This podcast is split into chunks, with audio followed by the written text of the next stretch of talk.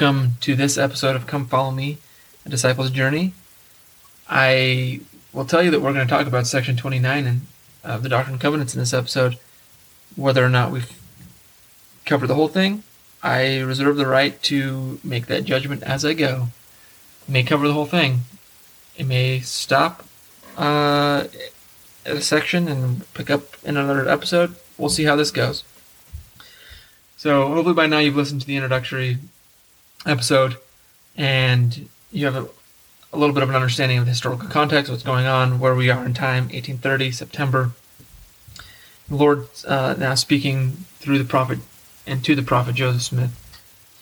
So, section 29, in verse uh, 4, the Lord says, Verily I say unto you that ye are chosen out of the world to declare my gospel with the sound of rejoicing, as with the voice of a trump. Uh, verse 5 also says, Lift up your hearts and be glad, for I am in your midst, and I am your advocate with the Father, and it is his good will to give you the kingdom. So, a few things here. John chapter 17 comes to mind, uh, which is the great intercessory prayer, where the Lord tells us that, uh, or the, where Christ is, is praying, and, he, and he's in his prayer, he says to his Father, uh, that he's grateful that for those whom he has uh, given him, that he has chosen out of the world. Uh, third he uh, says some similar, uh, shares some, a similar sentiment. So what do we? What can we learn from that? It means that we, as his disciples, should be out of the world. We should be separate and different and unique, and that we should declare his gospel not with not mournfully, not in a fearful way, but how with the sound of rejoicing. And the verse five that I read is the reason why why we can do that. Because he is our advocate. He is our representative to the Father. In section 45 of the Doctrine and Covenants that we'll, we'll be studying in a few weeks, but um, it's this, it actually has this is one of my favorite verses in all the doc, in all of Doctrine and Covenants says Listen to him who is the advocate with the Father, who is pleading your cause before him, saying, Father, behold the sufferings and death of him who did no sin, in whom thou wast well pleased. Behold the blood of thy Son which was shed, the blood of him whom thou gavest, that thy might that thyself might be glorified. Wherefore, Father, spare these my brethren that believe on my name, that they may come unto me and have everlasting life. That's what that's what it, the Savior does for us and that's what it means that he's our advocate. That's why we can declare it with rejoicing and why we shouldn't be fearful. That's why we should uh, boldly and nobly and uh, bravely and with courage separate ourselves from the world and so that we can be his uh, chosen out of the world. From April 1993, uh, John M. Madsen said, all who know and understand the glorious work of redemption wrought by the Lord Jesus Christ, and all who know of his majesty and power and promises understand that they are to be of good cheer. They who have come to know him do not fear. They look unto him in every thought. They do not doubt, and they fear not. They know that he, the Lord Jesus Christ, is with them, and that he will stand by them. As we continue into the section, we get into the Lord uh, discussing the gathering of Israel. Uh, in verse 7, he teaches us what the elect, who the elect are, and how we can recognize them. And ye are called to bring to pass the gathering of mine elect. For mine elect hear my voice and harden not their hearts. The elect hear his voice and harden not their hearts. President Nelson encouraging and pleading with us to hear him. He's encouraging us to be the elect.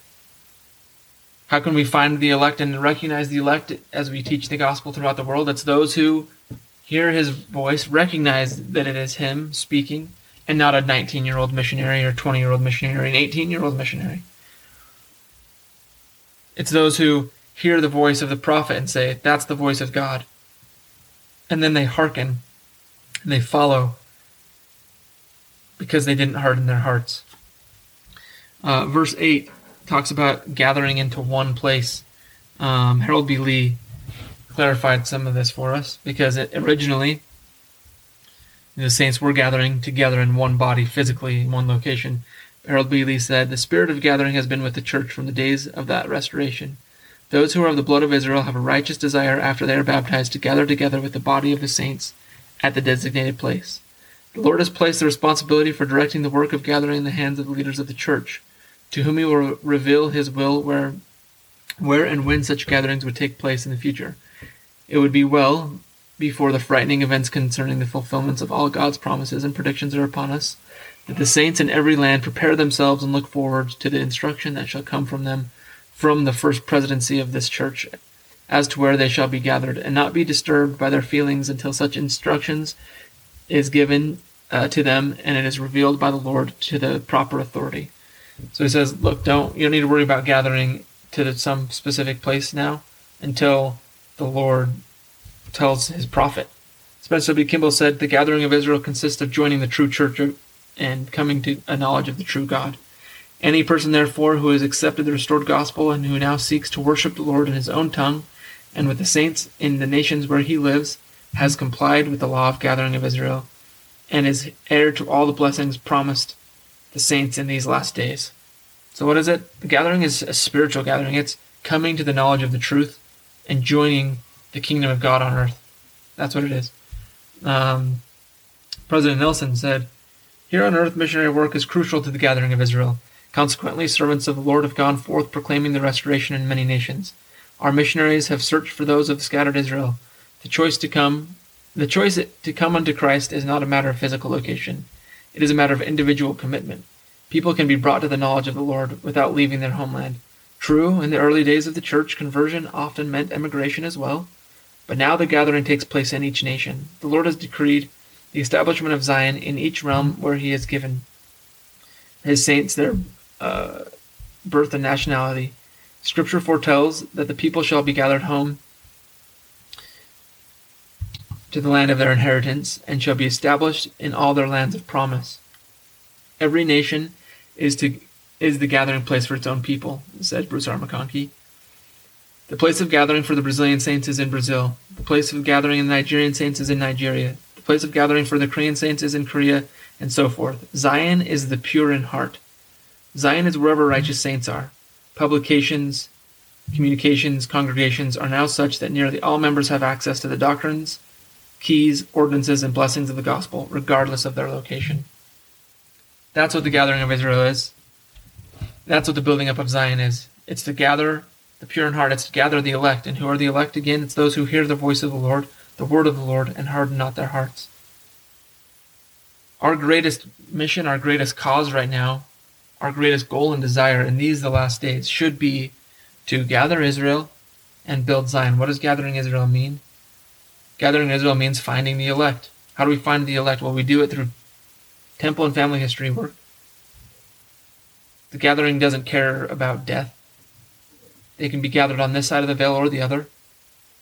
We gather by uh, sharing the gospel through missionary work, through the missionary program, sending young missionaries out and senior missionaries. We do it by sharing the gospel with those around us. I live here in Utah, and there is, uh, while while the gathering is not a physical to a physical location, there are many many people from uh, many parts of the world, but various, especially you know, other states of the United States, moving to the United, to, moving to Utah at this time. Uh, I live in Utah County, and we're seeing crazy boom in, in population. Uh, President, uh, I want to, I actually want to say it was uh, President Ballard, so President of the Quorum the Twelve uh, spoke a few years ago to incoming mission presidents, um, and he pulled aside. There was three new mission presidents, I think, at the time, who were just starting uh, here in Utah. So different various missions here in Utah, and he pulled them aside, and he specifically said to them, "Utah is growing. The population is growing. People think that they're moving here for jobs, for work." But what they're really moving here for is to find the gospel find those people. So the gathering of Israel means us sharing what we have, sharing our knowledge with our neighbors, with our friends, because that's how we find the elect. That's how we find out that they are elect because we have to share the, the voice and the word of the Lord with them so that they can hear it and not harden their hearts. And then as we seek to build Zion, what does that mean? It doesn't mean going to Jackson County, Missouri at this time. What it means is being the pure in heart. What it means is find, having unity within our homes, having unity within our neighborhoods, our wards, our stakes. That is how we build Zion. That is how we prepare for the coming of the Lord.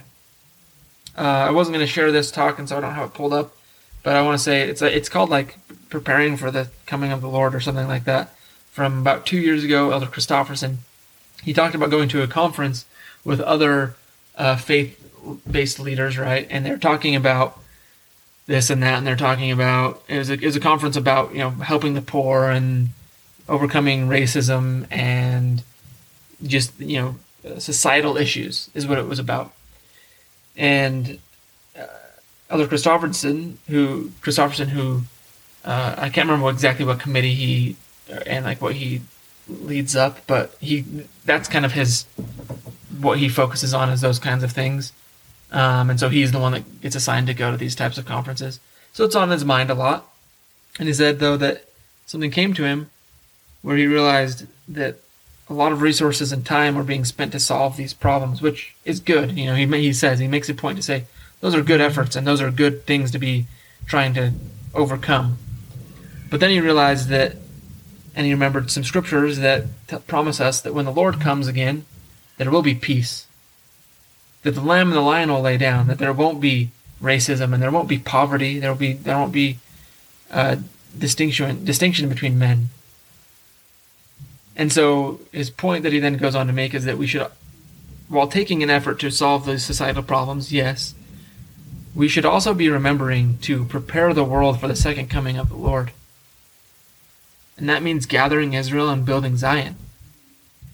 Because those problems, those societal ills, will never go away until Christ comes. But when he does come, and we are prepared to meet him, then all will be made right. And so, if we want to fight racism, if we want to fight world hunger and war and poverty, then yeah, absolutely. Join join causes and fights and and quote unquote fights, right? Not you know what I mean. But our our focus should be on the gathering of Israel and building up of Zion. The gospel of Jesus Christ and his atoning power and sacrifice is the cure to all the ills of the world. And while we, we will not cure this the entire societal ills, what we can do, and what He can do and will do because of His power and love and mercy, is He can cure individual lives of those issues and those problems. And as individuals are cured and healed by the great by the master healer, the great physician, then what happens is Israel is mm-hmm. gathered. Zion is built, till there is a people prepared and ready to meet him at his coming. Verse 9 makes it clear that at his coming there is a literal burning. There is something that is going to happen to the wicked, and there is a sifting. That's what the building of Zion and gathering of Israel is, is, is in part 4 3 Nephi 11 tells us that all the elements will, will melt with a fervent heat. Uh, Malachi uh, and and in third Nephi as well tell us who shall abide the, the coming of the of uh, excuse me. But who may abide the day of his coming, and who shall stand when he appeareth? For he is like a refiner's fire. I mean, it, it's clear uh, through through many scriptures. And why is that? Because Christ is a glorified celestial being, and the glory of such beings is comparable to that of the sun. See section seventy six, right?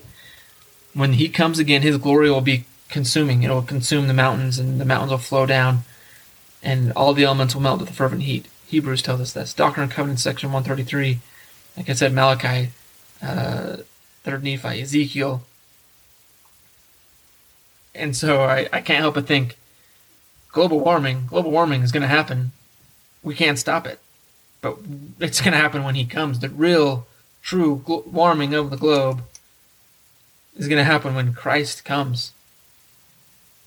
And it's funny because, it, I funny in an ironic kind of way, right? There's things about climate change and what the dangers of that are. When really what we should be aiming for is we should all be preparing and uh, hoping and uh, to usher in, quote unquote, the global warming of the of the of Christ's second coming. Um, in uh, so section verses, you know, really eight through I don't know twenty one talks about the second coming and the wicked, and uh, but what I will say is, I just recently read the Second Coming of the Lord, a book by Gerald Lund, and it's it's a it's a pretty impressive book in that he has compiled so many different references about the second coming from ancient scripture, modern scripture, modern revelation, and uh, it, it's it's pretty. Th- this topic is robust enough that there's a several hundred page book where it's just Gerald Lund laying out all of these doctrines and then li- giving some commentary.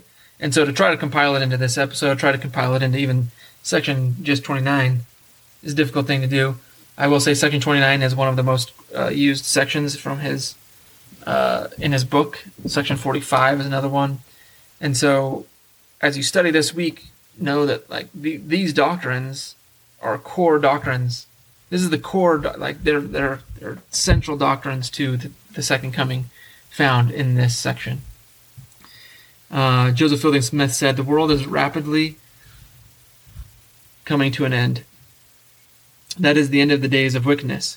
When it is fully ripe in iniquity, the Lord will come in clouds of heaven to take vengeance on the ungodly, for his wrath is kindled against them. Do not think that he delayeth his coming. Many of the signs of his coming have been given, and so we uh, so we may, if we will, know that the day is even now at our doors.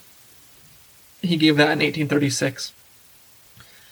One of the other reasons I brought up uh, Gerald Lund's book is that he says something pretty cool. He wrote the, an original um, "The Coming of the Lord" book, and then he republished it just last year as the Second Coming of the Lord, because he the original was published I think in the late 70s, and as he was thinking about things, you know, in his book and just the second coming, he realized that many of the things that he talked about as being future events, prophecies, have since been fulfilled since his, origi- his original book. So in, in 40 some odd years, there he's seen those things come to pass. And so now some things that were prophecy in 19 even late 70s are now they're not prophecies anymore, they're history and so we live in this time where those those all these prophecies that have yet to be fulfilled will soon be fulfilled. The second coming of the Lord is is coming, and it is up to us to, and it is and it behooves us to be prepared and to prepare those around us. All right, so I've decided that this is where we're going to end. Um, I've only got a few verses in, but then the rest of the ver- I have I have fewer words to say about the rest of the section, and so I think uh, we'll do another episode that will be um, the rest of the of the section. So, uh, thanks for listening. I hope that as you study this week and as you ponder the second coming of the Lord, you uh, will find. I hope that you find some some truths that are comforting to you, and you learn some some doctrinal truths that will help you to uh, share the knowledge of the gospel that you have with those around you. Thanks for joining me. I hope you join me in the next episode as we continue and finish section 29 of the Doctrine and Covenants.